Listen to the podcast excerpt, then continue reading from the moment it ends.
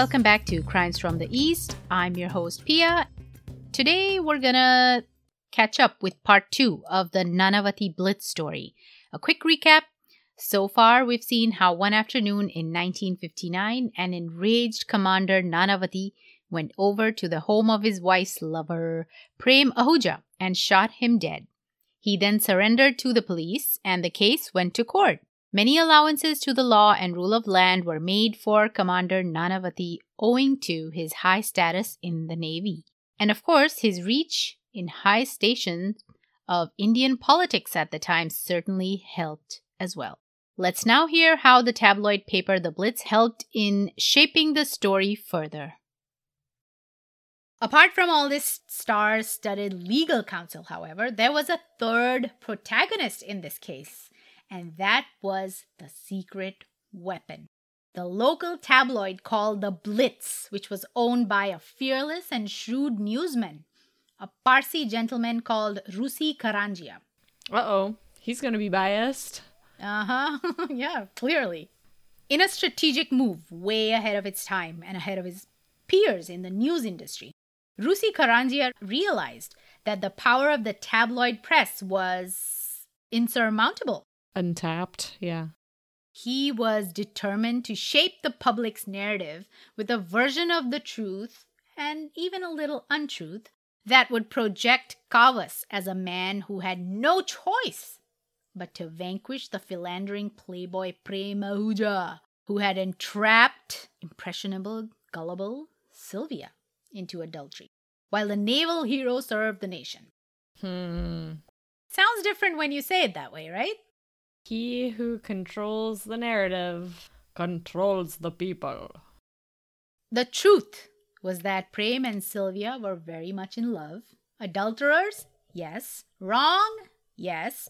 But they were trying to figure out how to be together, right? It mm-hmm. wasn't a devious game that they were playing to spite Kavas. Yeah. It happened. It's yeah. emotions. We're humans. It happened.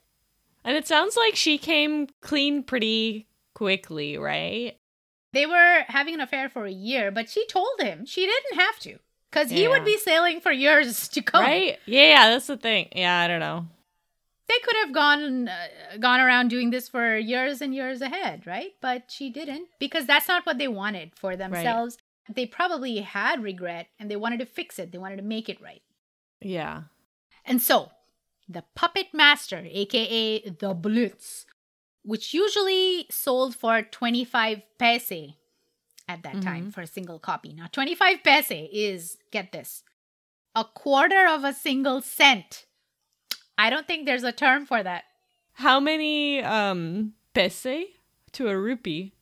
A hundred. Oh my god. That's just like the tiniest littlest amount of money. It's a micro money.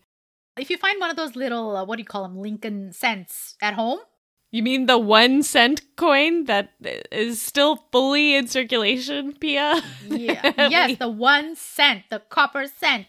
That we all have. wow. Are there one rupee coins? There are one rupee coins. Are there paise currency? Probably not anymore, right?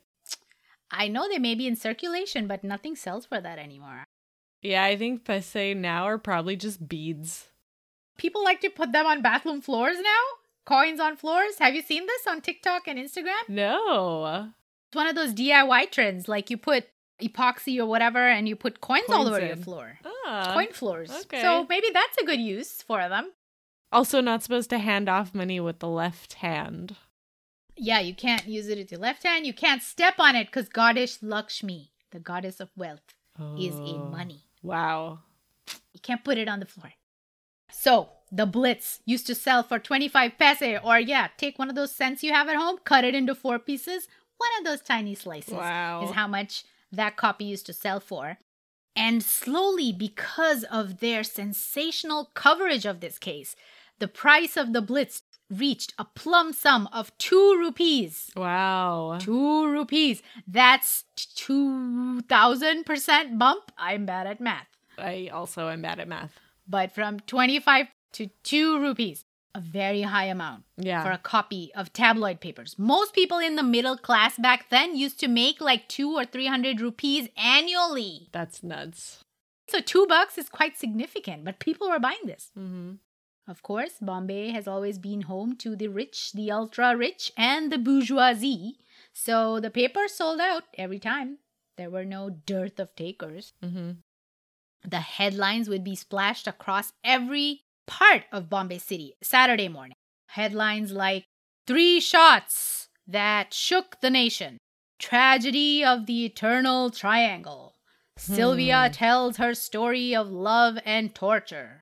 What kind of a man was Prem Ahuja? Should I marry every woman I sleep with? And so on and so forth. Yeah.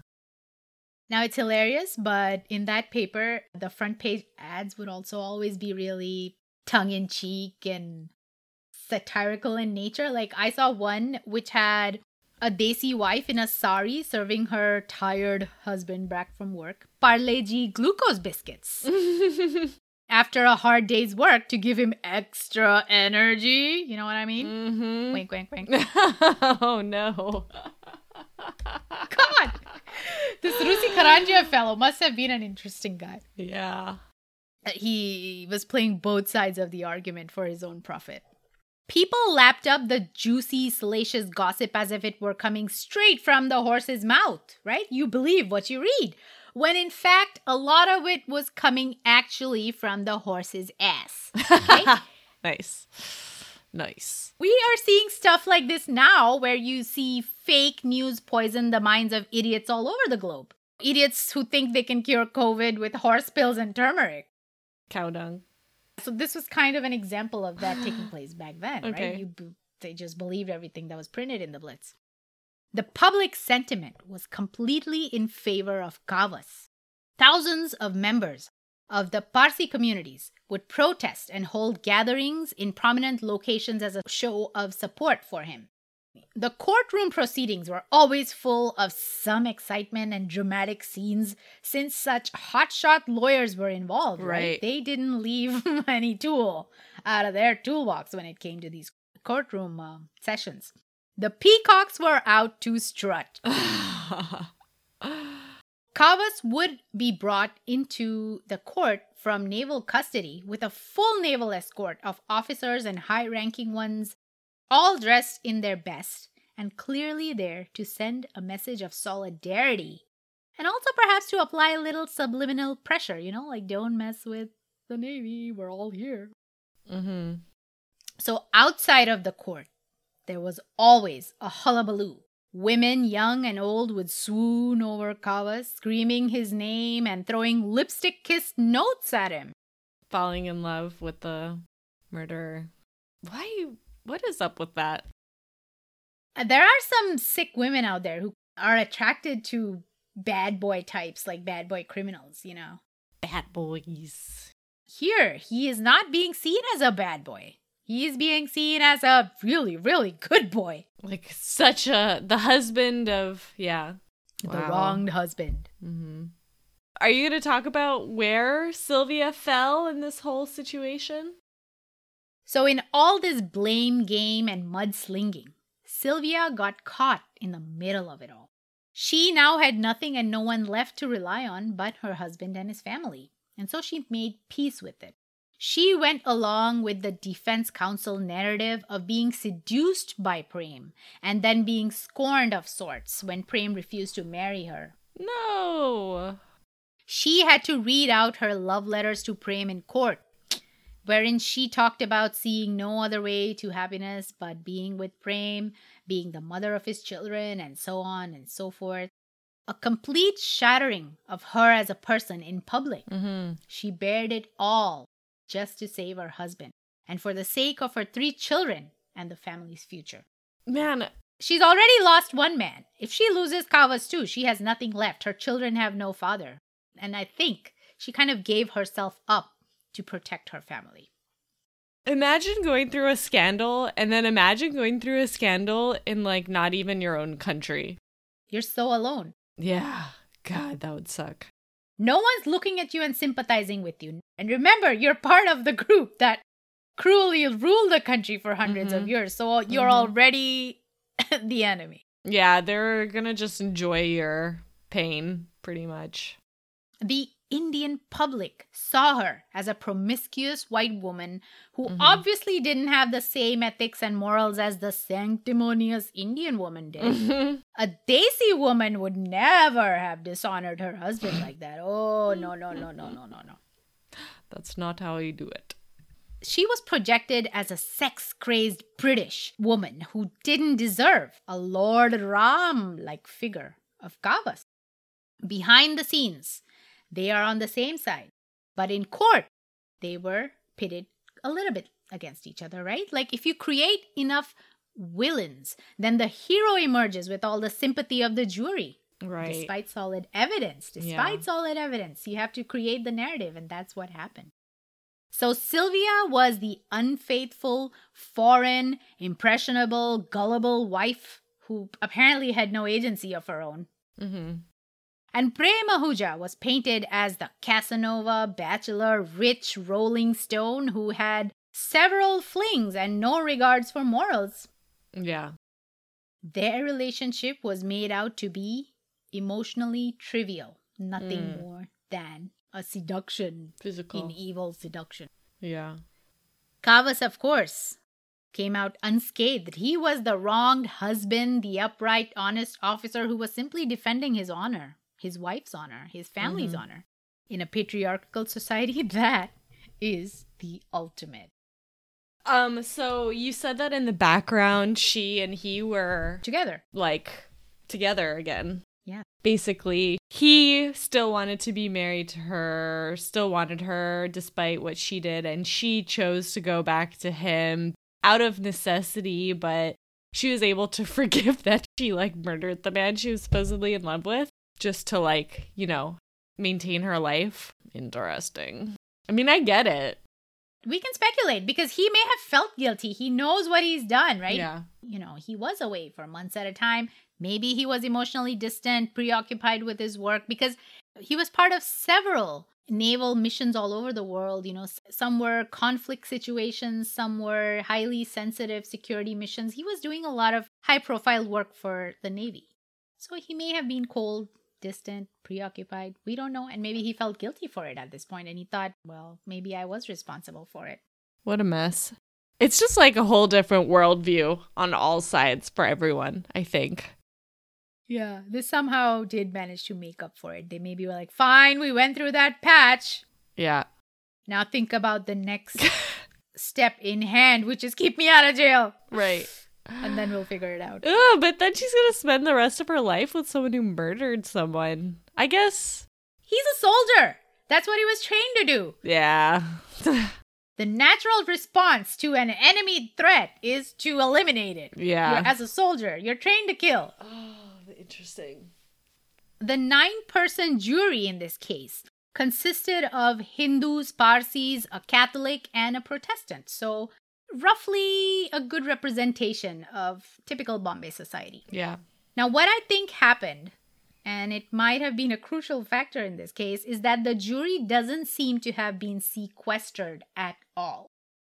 What that means is typically when you have a jury on such a high profiled case, You keep them away from influences. Yes, you keep them in seclusion, in isolation, in a hotel or something, so they are not affected by outside influence like media campaigns and so on. Right. At that time, juries were not sequestered. So they were all going home, talking to people, reading the Blitz, and being influenced in practically all dimensions. So the defense claimed that this was a case of accidental shooting. They claimed that Kawas had taken the gun to take his own life and had kept it on the dresser when talking to Prem. So he kept the gun on the dresser. He talked to Prem. Apparently, he said, You filthy swine. What are your intentions with Sylvia? Did you plan to marry Sylvia? Are you going to take care of my three children? These are the questions he asked Prem. Mm-hmm.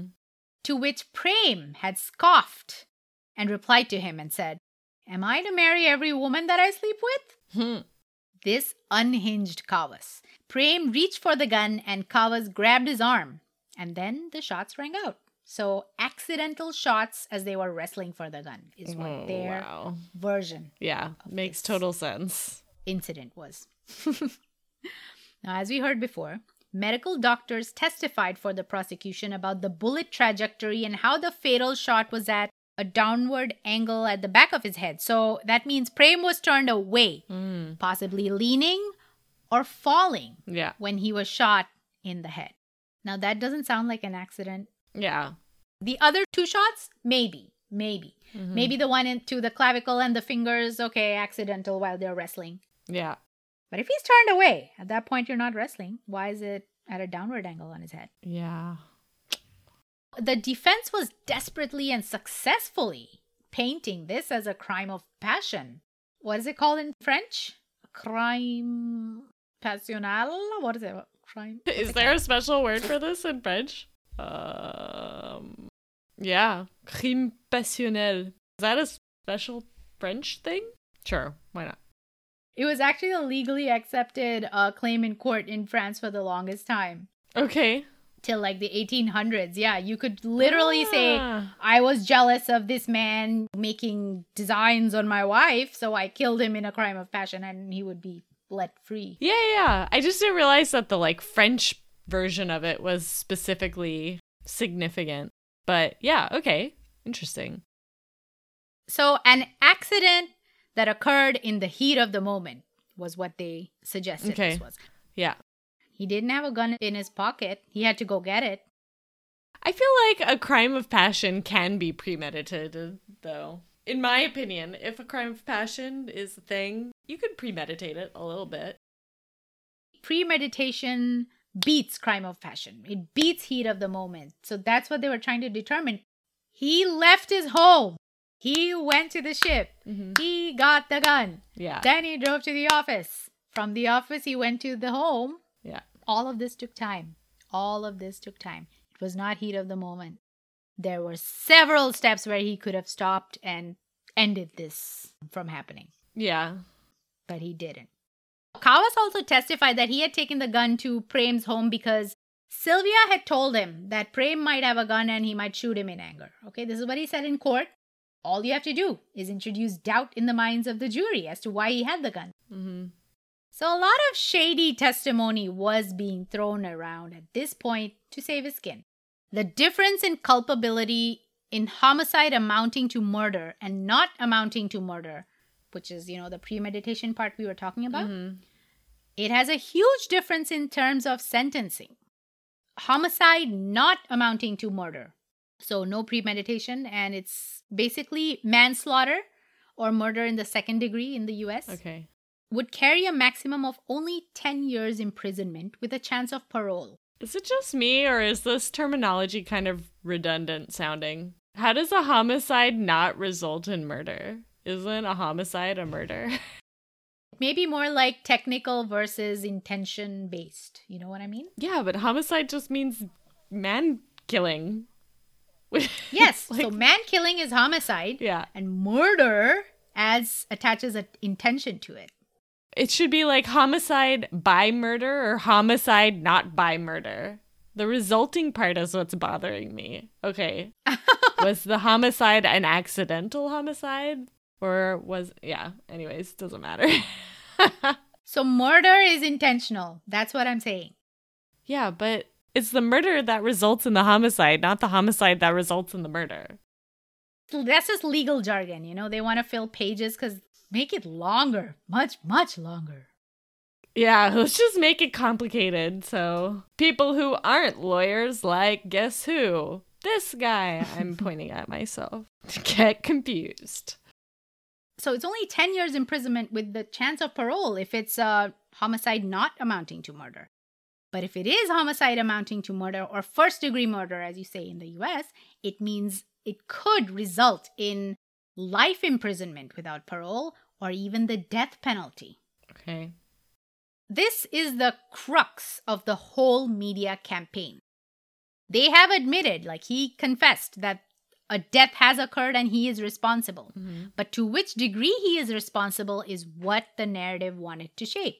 The jury had to decide on whether Kavas Manekshaw Nanavati was guilty or not guilty of first degree murder under Section 302 and second degree murder under Section 304 of the Indian Penal Code. So they gave them both options to the jury. You can pick one or both or whatever. Yeah. So after a metric ton of highly charged courtroom drama, on October 21st, 1959, the jury deemed him not guilty on both counts. On both counts, he was not guilty, with eight voting for not guilty and one voted guilty. So it was not unanimous, but the majority vote was taken into consideration. Cheers and jubilation swept through the court and the masses waiting outside with bated breath. The Sessions Court judge who was presiding over the whole thing, Judge R.B. Mehta, he was not amused and he did not appreciate any of this one bit. He declared a mistrial. He called the verdict a perversion of justice. Okay. The only reason he was able to do that is because the verdict was not unanimous, which gave him the legal right to Hmm. reverse it and ask for a retrial. But because of that one jury who voted guilty, the judge was like, I don't like it. Retrial, mistrial. Yeah. Ah, seems fair. The case was sent to the Bombay High Court for a retrial, but this time it would be looked over or presided over by a judge, no jury. Okay. The new judge was also keen to have Kavas put in the rightful custody of the police because remember, this whole time he has been in naval custody, okay? Probably living in just regular officers' quarters. I don't think there was like some shitty jail he was being kept. okay. So they wanted to put him in actual jail because they're like, enough, what the hell's going on? He's a criminal after all, right? Like every other suspect, he should be in jail. Yeah. The hands of influence and power that were helping and guiding the fate of Kawas were quite strong. There were rumors that the reach of these connections went all the way up to the Prime Minister, Whoa. Jawaharlal Nehru. Oh yeah. Prime Minister, yeah, this guy was a hotshot fellow.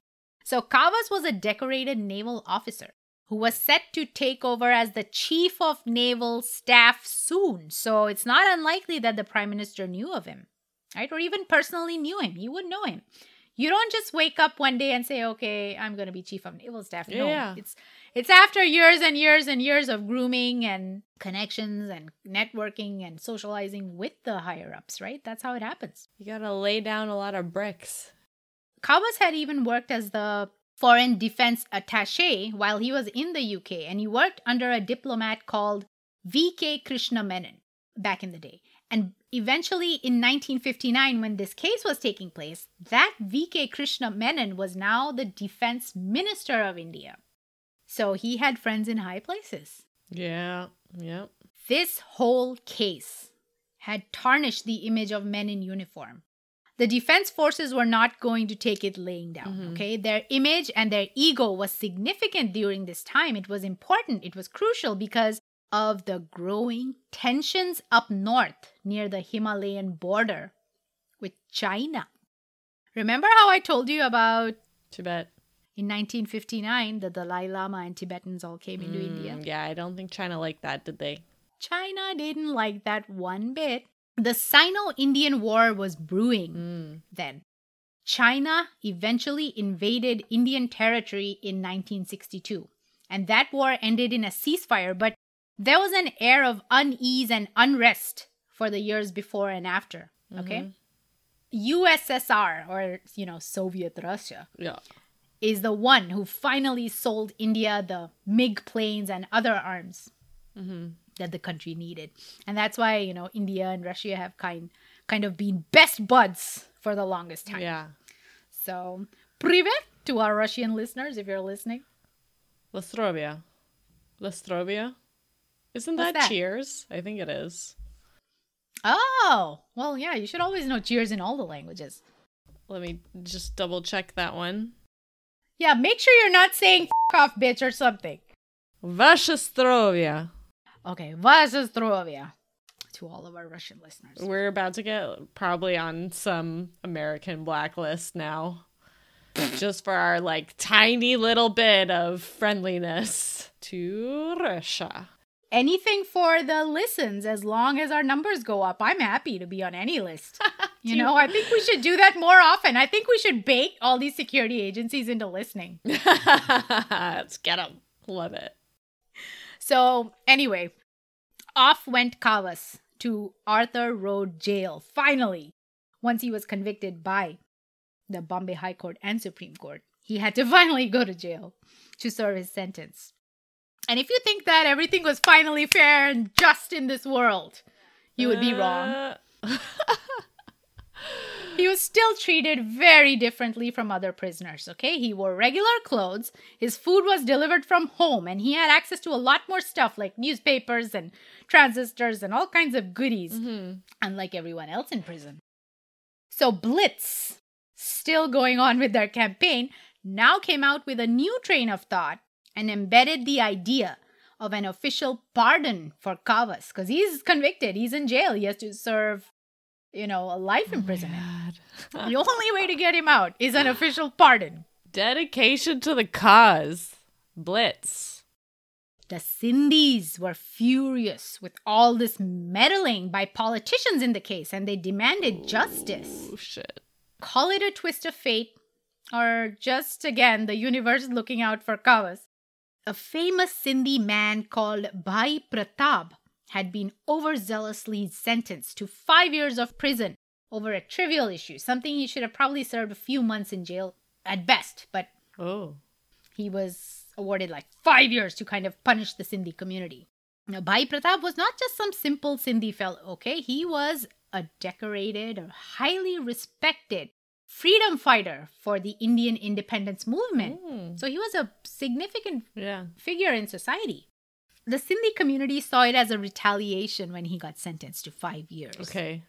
Okay, Kavas got jail, so now you gave him jail? Like, this is bullshit. Ah, yeah. So the Sindhi community sought to get Bhai Pratap released from prison. They were like, he's an old man. He was by that time, you know, old and frail. And they're like, he doesn't deserve to spend his final years like this. Yeah. So slowly over the next three years, the idea grew wings and the machinations of influence in the political circles of Nehru Mhm. came through. Again, a sort of peace treaty between the Parsis and Sindhis was forged um, with the help of Ram Malani, the hotshot lawyer. Mhm. Because Mamie Ahuja, the sister of Prem Ahuja, Yeah. she had finally agreed to letting things go. I think she was kind of trying to find meaning, you know, in in this loss Okay. and grief, and she wanted to kind of let go. So she was like, "Fine, let's forge peace instead of vengeance at this point." So, in an unofficial exchange for the pardon of Bhai Pratap, Mhm. the governor of newly formed Maharashtra state, Miss Vijay Lakshmi Pandit, Yeah. Vijay Lakshmi Pandit, who was the sister of Prime Minister Nehru, Oh my god. granted Kawas an official pardon and he was a free man by 1963. okay, so only four years later, it's all just nothing. You know, the rich uh, the rich pay no price. They had their little show. so we saw in Alavandar too. Remember the husband kind of got away with killing the boyfriend even then? Mm-hmm. They got 2 years in jail and they were set free Yeah. because uh, the judge and the jury at that time sympathized with them. Damn, the patriarchy is strong. Seriously. After his release, Kawas was given a job. Uh, he had to obviously leave the Navy, but he was given a job by J.R.D. Tata himself from the Tata Group. yeah, yeah, yeah. Parsi, big conglomerate, they support their community members. So they gave him a job to kind of rehabilitate himself and to kind of bump up his name and reputation again as a respectable member of society. So he got a job as a life insurance executive. a little uh, ironic. Yeah, seriously. But the damage to his reputation was too much for them to bear. It had been especially hard on the Nanavati kids, True. who at that time of this incident were, I think, like 7, 9, and 13 years of age. So they were old enough to see and feel and experience all of the bullying in school. That's crazy. Yeah, that must have been nuts. Oh. And I mean, I don't even know how Sylvia managed to walk out on the streets of Bombay again. Not easily. Well, do you think she was actually walking on the streets of Bombay that much, anyways, to begin with? Rich white lady, naval officer. She's probably just like being driven around everywhere, right? From country club to whatever. But even in the circles that she was roaming around in, everyone's going to look at her differently now. Yeah, yeah, yeah, totally. And they figured that they had to get out of there. The life would never be the same for them again in Bombay. And you see, the powers come into play again and save Kawas this last time. Whoever it was that was helping him ensured that his criminal status didn't get in the way when he applied to emigrate to Canada. Hmm. A visa. The Nanavatis settled in Burlington, Ontario, which at that time, and I think even today, is a small community. It's not like some big, bustling New York type city. Small town, small community, people know each other, and they settled in well. I feel like for an Indian, between you and me, and probably all Indians in Canada might agree that having to move to Canada as an Indian is a punishment on itself. what? Why? this is cold. The cold? yes, it is torture. Sorry, Canada. I like Canada, but I, I also think it's way too cold for me. Okay, I don't think I could live there. I want to live in Canada, but I can't. I just physically cannot. It's like when you banish someone to Siberia, that's kind of like what it feels like. Off to Canada with you. Canadians are awesome, but I just physically would not be able to live there. You are right. Like for Desi people, for all brown people, it's it is an added layer of punishment to have to live in the cold. And I'm very close to Canada, so I'm living that life, Alex. I know. I'm sorry. I am too. France is freaking cold as well. Gray. Why do we do this to ourselves? I don't know. I should be living in Jamaica or something. I don't know why we picked New England. Okay. The Parsi community in, in Burlington, Ontario, welcomed them with open arms, and the family grew roots stronger there than ever before. So, Kawas worked in the insurance industry, even there, and Sylvia worked in the Imperial Bank of Commerce for many years. They had several grandchildren who were probably unaware of their grandparents' sordid history in Bombay. Wow. Kawas Manekshaw Nanavati died in 2003, and Sylvia now lives in an assisted living facility in Burlington. Her children are all grown up, they have grandkids, and they live as, you know, regular members of society. I, I don't want to say their names or anything because they're out and about, you Yeah. know, living their good lives. They're totally innocent, and they probably paid the price more than anything Mhm. for for this whole incident. And I feel very sorry for them. Ain't that how it do be sometimes? Yeah. Wow, what a case. Yeah.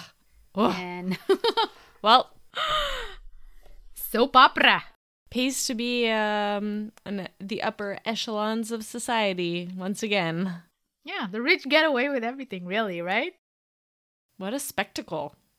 Because the snazzy navy is involved, Mhm, right? mhm. An officer and a gentleman can do no wrong.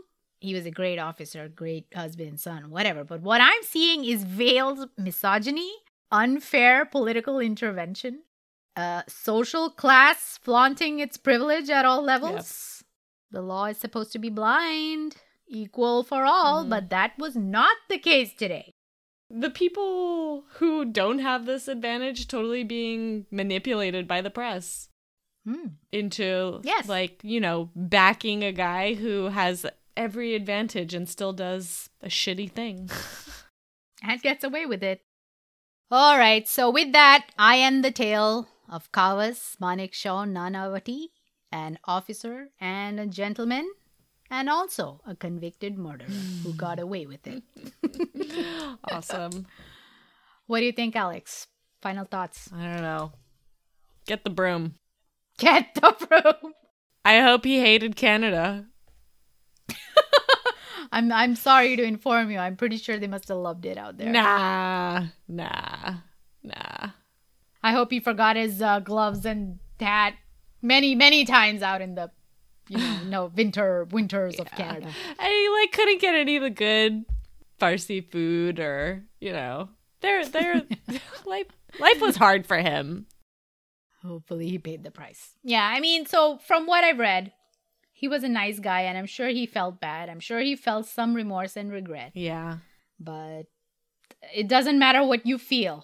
It matters how the law is supposed to treat you.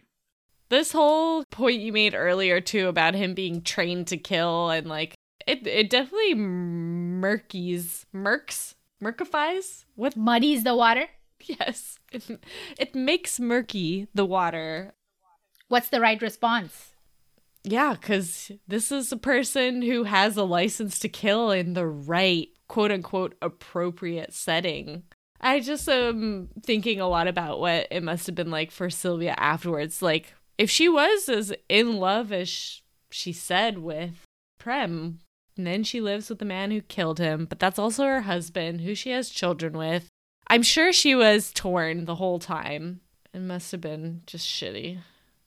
So there is a show made on this case, uh, which you can watch on ZEE5. ZEE5 is a network Okay. which has an app in the US. You can watch shows, Indian shows and movies on ZEE5. There is a show there called The Verdict Okay. State versus Nanavati, which I watched as part of research for this episode. Was it good? And it seems to be made very well, as close to the truth as they could possibly do. Cool. They show that they were truly in love. They felt like they had found their soulmates and Yeah. slowly forged into a very deep relationship, unlike maybe what she had had with Kawas, which was more like, you know, teenage hormones, whirlwind romance, kind of being swept off your feet in the moment, right? So so I imagine yes, she may have actually been devastated Yeah. to lose Prem in this way and now having to stay with someone who killed someone you love so deeply must have been I don't even know. like- Big old mind fart. Ah, Yeah. big mess. Yeah, big mess. Okay, so that's my first recommendation for today. If you are interested in this case, go watch that show. It's a limited web series. I think there's like eight or nine episodes. Very well made. Cool. It's called The Verdict. It's on ZEE5. Nice. There is a movie, there's a mainstream Bollywood movie made on this case called Rustom. I don't recommend it. It is mediocre at best. Once you watch the verdict, that thing looks like a middle school play. It is so dumb. oh no. So much unnecessary drama, so much crap. Like the way that they've shown Sylvia in that movie is just exactly what a misogynist would write her character as, you know? Helpless, no agency. Oh, oh I'm being influenced by this evil playboy. He's drugging me to seduce me. Nonsense! they can't digest that a woman can have these feelings and go ahead and, you know, take these kind of steps. They can't think of a woman as a person. They also just picked like a very Indian looking actress for this, I feel like. So I I did not enjoy that Rustom movie for these reasons. I do not recommend Rustom. If you watch it, you're on your own. And for the two other recommendations today, I'm just going to stick to movies about men in uniform. cool. If you enjoy watching men in uniform uh, in movies about war conflicts and things like that, I recommend the movie Ghazi Attack, which is based on a true incident from the 1971 Indo Pakistan Naval War. There was a little international incident that took place in the oceans. Mhm. It is a decent thriller, and I'm sure any and all resemblances in the movie to scenes, and I mean frame to frame Mhm. scenes Mhm. from the Hollywood movie Crimson Tide is coincidental. Okay. I'm sure. I'm sure it's all Yeah, coincidence. definitely. Okay. Sounds legit. I was floored. Like, this is major deja vu. I've seen this before. what is going on? Don't tell Hollywood. Sounds like a lawsuit. Then it hit me. This is like that Denzel Washington submarine movie. All of these scenes in the submarine. I mean, so funny.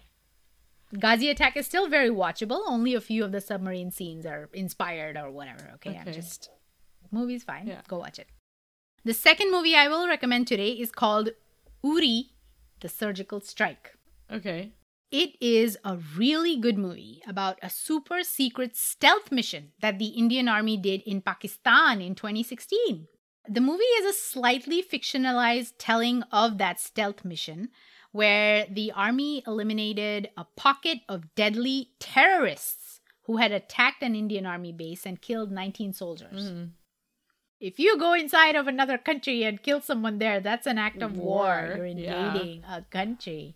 Just like the soldier, American soldiers went in and killed Osama Oh yeah. bin Laden, right? That was also in Pakistan. Mhm. But it was a surgical strike and they came and went. Nobody even knew. The movie is really good. I got goosebumps watching it. There are excellent action sequences and edge of your seat moments throughout the movie. If you enjoyed Black Hawk Down, Zero Dark 30, 13 Hours, etc., watch this. Okay. Like it's made in a similar vein, Yeah. um, but obviously it has desi flavor a little bit. Uh, and of course, hot guy alert. Ooh, who? Tell me, tell me, tell me. The movie stars Vicky Kaushal. Vicky Kaushal. Let's see what we got here. Oh, hello. Okay. Yeah. Oh, yes. Interesting. Um, he's a really good actor. He's Yeah? a really good actor, and I think he's hot. I mean, I like the look of that guy. Newsflash: Vicky Kaushal and Katrina Kaif literally just got married a couple days I'm ago. looking at their wedding photo right now, and they look super cute. yeah, congratulations. He's off the market. Sorry, ladies and men. That's annoying. Another one bites the dust. Duke, Duke, Duke. Good Parsi reference. let's hope. Let's hope she doesn't have an affair and he naval murders Doesn't have to shoot someone. her lover. Mm, yeah. Okay, so by the time this episode airs, it's actually going to be around Christmas time, I think. I can see you're already ready for it with your leopard print Santa hat that you've been telling the story in for the last almost, I don't know, hour and a half or something. Very festive. Yeah, I was wondering if it's going to be throwing off the whole mood of this murder story. Nah, nah, nah, nah. The leopard print kept it desi for me. Not that there are leopards in India. Are there? No. Yes. Of course. Yeah. Thousands of leopards. I've seen leopards. There you go. If you're listening and you celebrate Christmas, Merry Christmas. And if you celebrate Hanukkah, Happy Hanukkah. And if there's anything else you celebrate at that time, Happy holidays and have a great time. Spend time with your family, Eat food. eat food, listen to music, Hail Satan. hail Satan. Yeah, talk shit about all the relatives that didn't show up. That's the time to bitch about them. Take naps. Pet the cat. Don't buy like a shit ton of gifts, okay? No one needs things anymore. The planet is burdened with trash. Unless you want to buy us a gift and subscribe to our Patreon. Totally carbon neutral way of supporting us. And spreading the cold, dark weather cheer. Oh, speaking of Patreon, we have two new Patreon members. Yes! and one of them is my mom. Hi, mom. my mom is in India right now with your mom and our uncle, and they're doing like a mega nostalgia tour, which just seems like a whole lot of fun. And it's sunny, and they're looking warm and happy, and I'm extremely jealous. um, they're gonna do like a safari in one of the national forests. Yeah. So they're going to Seoni, which is the home of Mowgli. nice. Oh, that's awesome. They are literally going to go to the jungles where the tales of Mowgli and other feral children came from. Yeah. Well, thanks. Small teaser next week, I'm going to be recording a very special episode, and I'm super excited about it. I don't know about all the other listeners because, again, it's something I love. Which I mean, it's not true crime. You can guess what it is, kind of related to. It's na na na na na na. Yes, the mysterious Na, na, cosmos, na, the universe, and other beings in the universe. Pia, phone home. So stay tuned for that. And follow us on all our socials. Some extra masala love. Yeah, that extra spice. You can subscribe. What is that Maggi called? There's a like double masala Maggi. Yeah, that's what we're we're gonna put on offer. And that's about it. We'll see you in a few weeks on another episode of Crimes from the East, your Desi True Crime and Strange Phenomenon podcast with a little masala, masala, and spicy spice. Bye. Bye. Namaste. Bye. Bye. Bye.